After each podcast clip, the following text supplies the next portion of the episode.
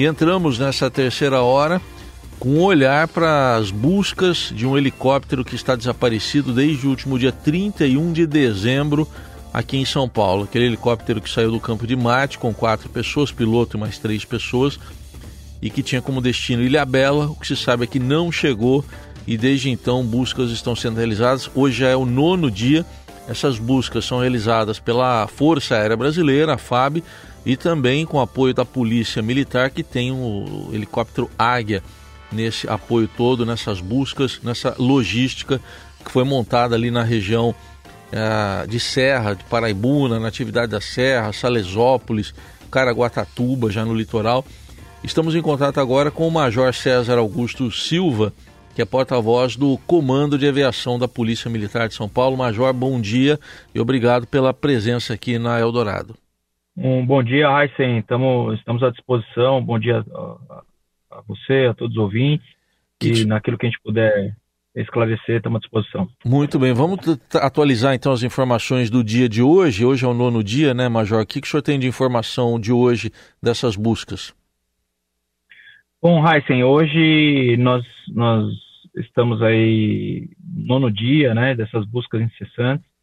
Então, estamos verificando alguns pontos que, uh, que nos foram indicados por populares que tiveram um avistamento daquela aeronave na localidade. É, assim que, que tivemos aí a, a, a, correlação com outros pontos também que nós já tínhamos uh, de informação em relação à posição radar e o, e o em relação à, à posição das, daqueles celulares, para a gente poder dar início às buscas aí, aproveitando a meteorologia que está numa boa condição pela manhã. Então, é, dentro em breve, a gente já vai estar tá iniciando os voos agora é, direcionados e tentando diminuir essa área de buscas, que é uma área bastante extensa, que é um dos desafios e é, uma é um, um, grande desafio a ser superado aí dessas buscas por essa aeronave e por essas pessoas. Hoje, Major, em que região que está se concentrando esse trabalho?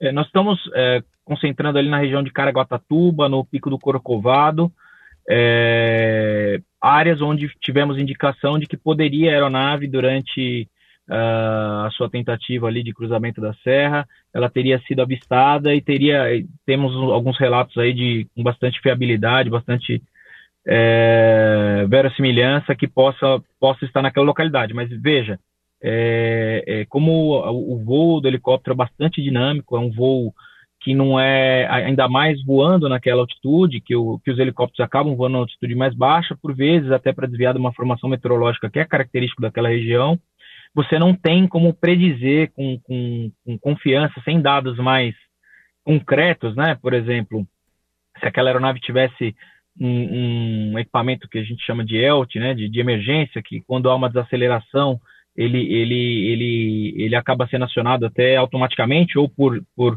por atuação do piloto, é, você conseguiria ter o rastreamento da, da, da, da, localização pela com esse tipo de equipamento. Então não tem, até pelo porte da aeronave, não, não, não havia, então por isso que as buscas têm também se revestem dessa dificuldade, pelas poucas informações concretas, assim, objetivas. A gente tem poucas informações, por isso a, a, importância da participação da população. O senhor citou o radar e também os próprios celulares das pessoas que estavam no helicóptero. Isso de, de que forma isso ajuda na, nessas buscas, Major? É, é exatamente sobre a questão da, da, das, das, das, informações concretas. Se eu tenho o, o, o, a Força Aérea Brasileira, né, que, que gere o espaço aéreo brasileiro, é, eles, eles possuem diversos radares e, e, e, que fazem a identificação desses chamados alvos, né, ou das aeronaves que estão evoluindo no espaço aéreo brasileiro.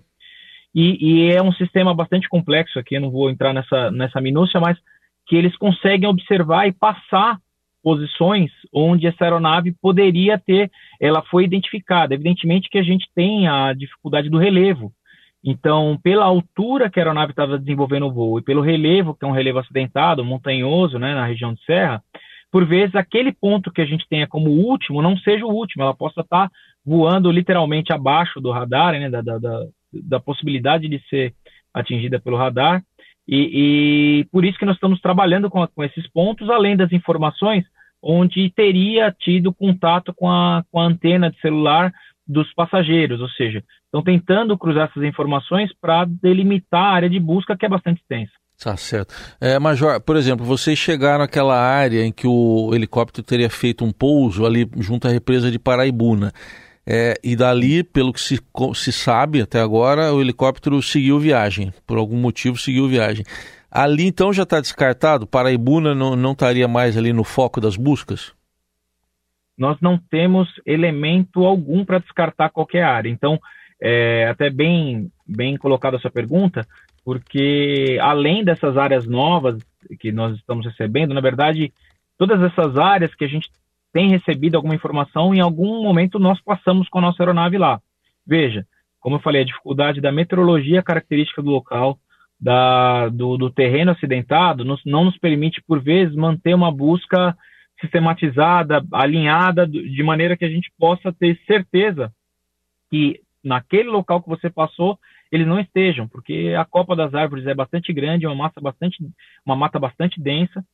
Quando há uma queda de, de aeronave, e a gente supondo que houve uma queda, não houve um pouso de emergência ou um pouso de precaução, enfim, às vezes essa aeronave, entre aspas, é fagocitada ali pela mata e tem uma dificuldade, existe uma dificuldade bastante grande para aqueles tripulantes operacionais e para as tripulações das equipes de busca visualizarem. Por isso que às vezes, num, passando por cima, na angulação que você está, você não consegue enxergar. Por isso que, por vezes, é necessário passar por uma segunda vez. E é isso que, que a gente também vai trabalhar na, na data de hoje. Em alguns pontos, correlacionando com aquelas informações primeiras que eu te passei, é, nós vamos passar novamente naquelas áreas, refazer aquelas áreas, é, tentando, é, com uma nova passagem, numa nova angulação, numa nova altura, tentar hum. verificar se a gente consegue observar, porque é bastante difícil você observar o solo, o terreno ou qualquer objeto que esteja no terreno. Bom, nessa aeronave, esse helicóptero modelo Robinson 44, estavam o piloto, o Cassiano Teodoro, também o empresário Rafael Torres, a amiga dele, Luciana Rodzevics, de 46 anos, e a filha dela, Letícia Ayumi Rodzevics Sakumoto. É, eu sei que é difícil, né? Mas, enfim, a, a esperança de se encontrar essas quatro pessoas vivas, Major? Olha, a gente passa por uma questão de fé e, e, e por uma questão de, de acreditar, né? Enquanto a gente não tiver elementos que, que eles não estejam com vidas, a gente vai trabalhar com essa hipótese.